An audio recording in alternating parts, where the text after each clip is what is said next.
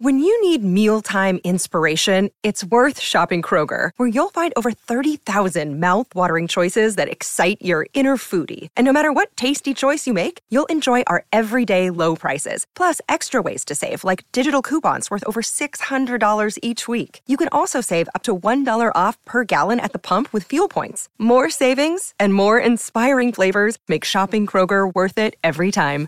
Kroger, fresh for everyone. Fuel restrictions apply. Yes, and welcome to Morning Glory on this uh, glorious Friday morning. See what I did there, Weber? Uh, now, today, big show. We're going to uh, talk about all the big stories in sport and rugby league. Uh, we're about to talk to uh, Robbie Slater about the Matildas. It's all about the Matildas. Tomorrow night, huge game against France. Movie of the week, we've got Raging Bull.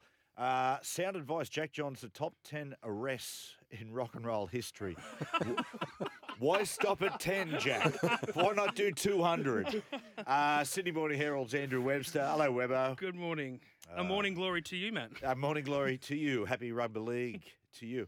Uh, Pennant Hills' uh, third favourite son, Ben Hogarth. How are you, Ben? I am very well. I enjoyed watching you get chewed alive by dogs last night. So. Mate, I must say, congratulations on your legs. Uh, those shorts, they are they are climbing higher towards your don't- scrotum. I don't want to. I don't want to point them out, but my calves are looking very nice these days. So Oh, I God. thought, You know, they're actually getting into hot pant territory. well, when you when you work out, mate, you know summer bodies are made in winter. Okay, Yes. that's all I'm Yeah. saying. Bloke in a bar down in camp. Hey, Kempy. Hey, mate. Very happy to be here. Oh, mate, it's good. Mate, at least you don't.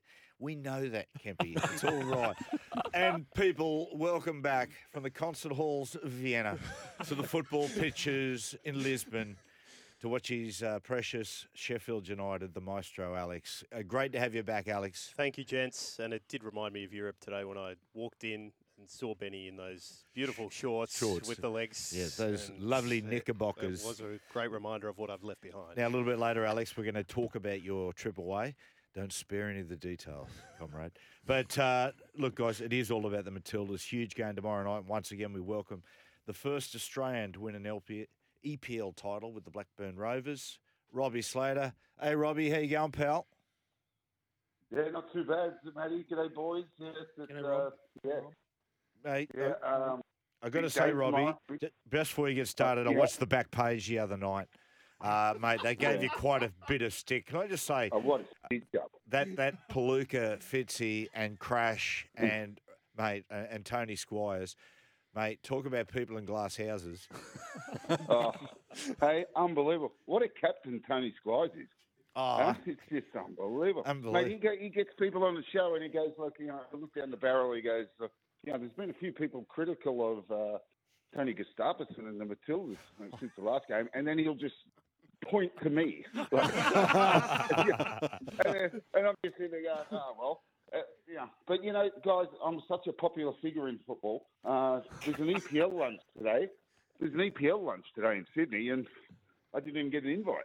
yeah, I think Simon, yeah, Simon Hill's there, Adam Peacock. I saw a few others. Oh yeah, Bozza. Bozza, pro- Bozza probably requested that I not be there. Otherwise, oh,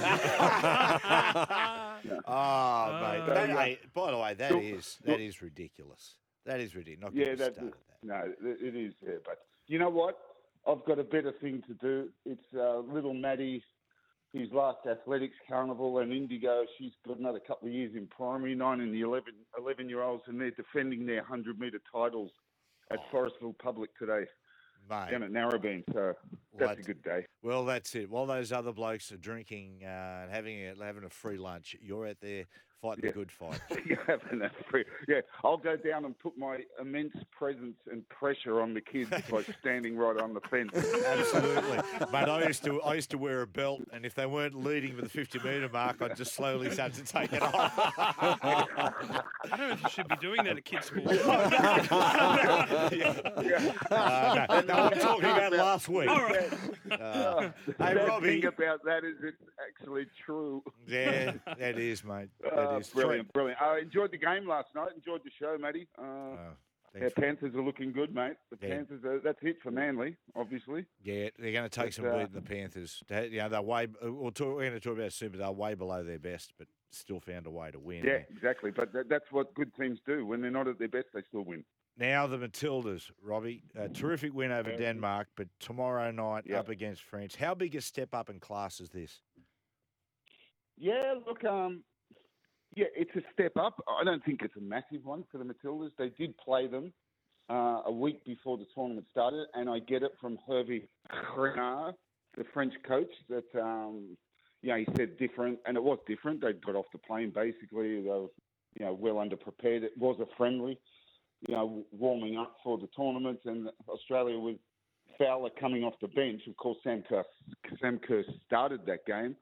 Fowler came off the bench and played fantastically and gave us a glimpse of what was to come uh, when she stole the show and had 30 minutes, once scored the winner. But France, have, yeah, they're in the tournament now. They're, they're, they're, I think the two wins and a draw in the group stage, but they got really, you know, serious in their round of 16 down there in Adelaide, smashing Morocco 4 0. That was somewhat expected. Morocco weren't expected to make it to the elimination game. But you can only play what's in front of you, and you know, it is a step up, but I think the Matildas have got a lot of pace, and that's what I don't see in the other teams. I think England, Lauren James, I'm not sure what she is going to get for a suspension. It might have been happening last night, but she's definitely got one, maybe two. That would rule her out of quarters and semi if we beat France. So I think the Matildas are the team to beat, to be honest. This is obviously an, another big test, but they've passed both tests against Canada and Denmark very, very comfortably. Mate, do you think the Matildas go into this game confident in their game plan? No tweaks needed to be made. Play the way Matildas No. play, or changes? Do you think changes need to be made? Well, it's a great question, and it's the question that must be, know, will have haunted and probably still is Tony Gustavsson, who's probably made up his mind. The team, since the Nigeria game, he changed the system, put Caitlin Foord out to the left, brought in two two false nines, which, you know, without confusing everyone, because not everyone's a football expert, but the false nine is when normally you have a number nine, which is Sam Kerr that plays right up front. False nines play further back, retreated in the midfield. And he's mm. done that with Fowler and Van Egmond, and of course the excellent Hayley Raso on the right. They smashed Canada. They they had a difficult 15 minutes against Denmark, and then were all over them. And that's that what what he did after being criticised against Nigeria. Um, he did it perfectly. Now, the, you know, the big question is now he's got this big problem, which coaches always say, "Oh, yeah, but it's a good problem." Yeah. Secretly, it's not a good problem. Um, the best player in the world, possibly. You've got her there, ready to go. But you've got a team that's won two games convincing, convincingly, scored six, conceded none. What do you do? You're sort of damned if you do or you don't. He's got to Yeah. win, which So- whatever he does, because if he loses, Yeah. people are going to say, well, you should have done that.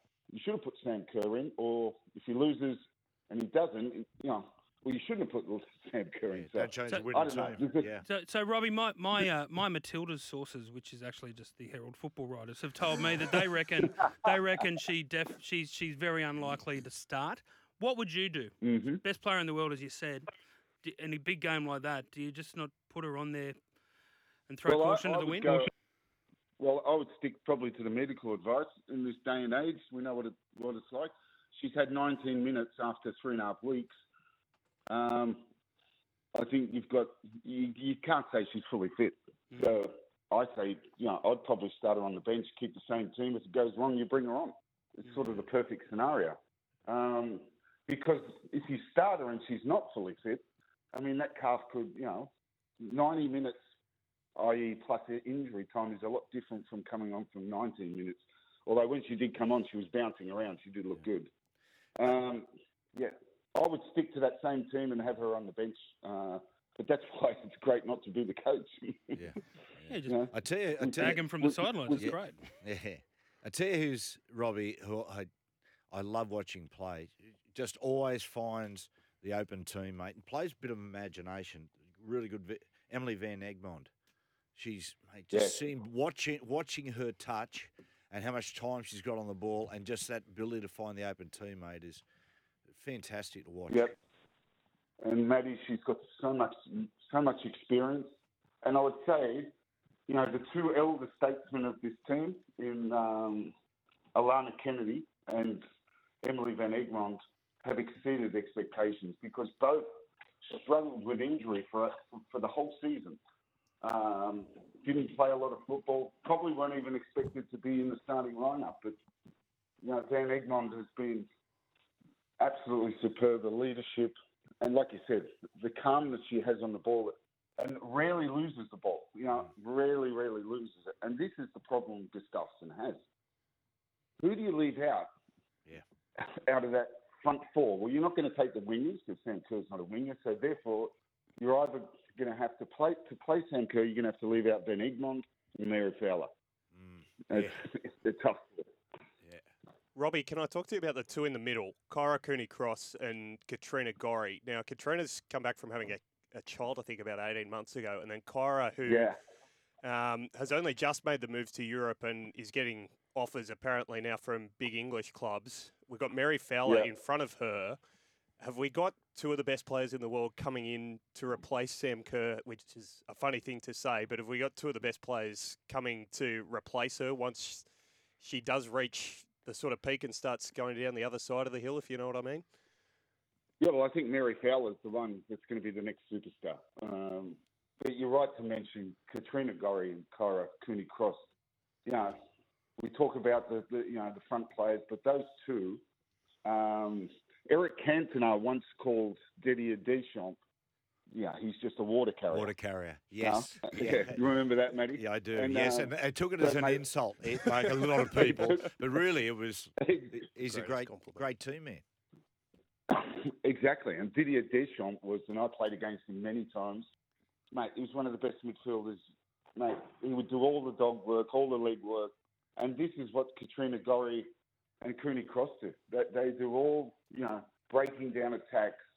I mean, quite often you'll see a ball go over the top and it'll go in between a central defender and the fullback, and it's Katrina Gorry or Cooney Cross cleaning it up. They've been, you know, they're, they're definitely um, you know, the, the core of this team that's that, that and it's all built around it. Those two have been absolutely magnificent. Robbie, mate, appreciate your time once again. I don't know now how many listen, times I can say mag. I don't know how many times I can say absolutely magnificent. Robbie, don't you, mate? it- It's easy to just say magnificent, but why not just give it an Yeah. extra little boost of steroids and say absolutely? Okay, and listen, Matty, listen, are you anywhere near the the uh, Tarman, the the Fox Sports studios? Because I was thinking, I watched you uh, your Matty John show with the dress up. You know, when you guys Oh, all yeah. dressed up, I could. I could come and borrow an outfit and go to this EPL lunch. mate, you know what I think, mate? Get a get a Hollywood uh, Halloween mask and go as Arnie.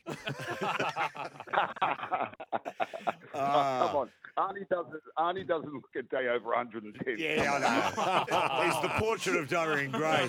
Good on you, Robbie. Appreciate your time, mate. Good on you, boys. Cheers. Bye. Yeah, we're going to take a uh, break. After the break, we're going to uh, Webby's going to round up the RLPA uh, agreement that they've finally come to, and also the Payne Haas situation. Stay with us.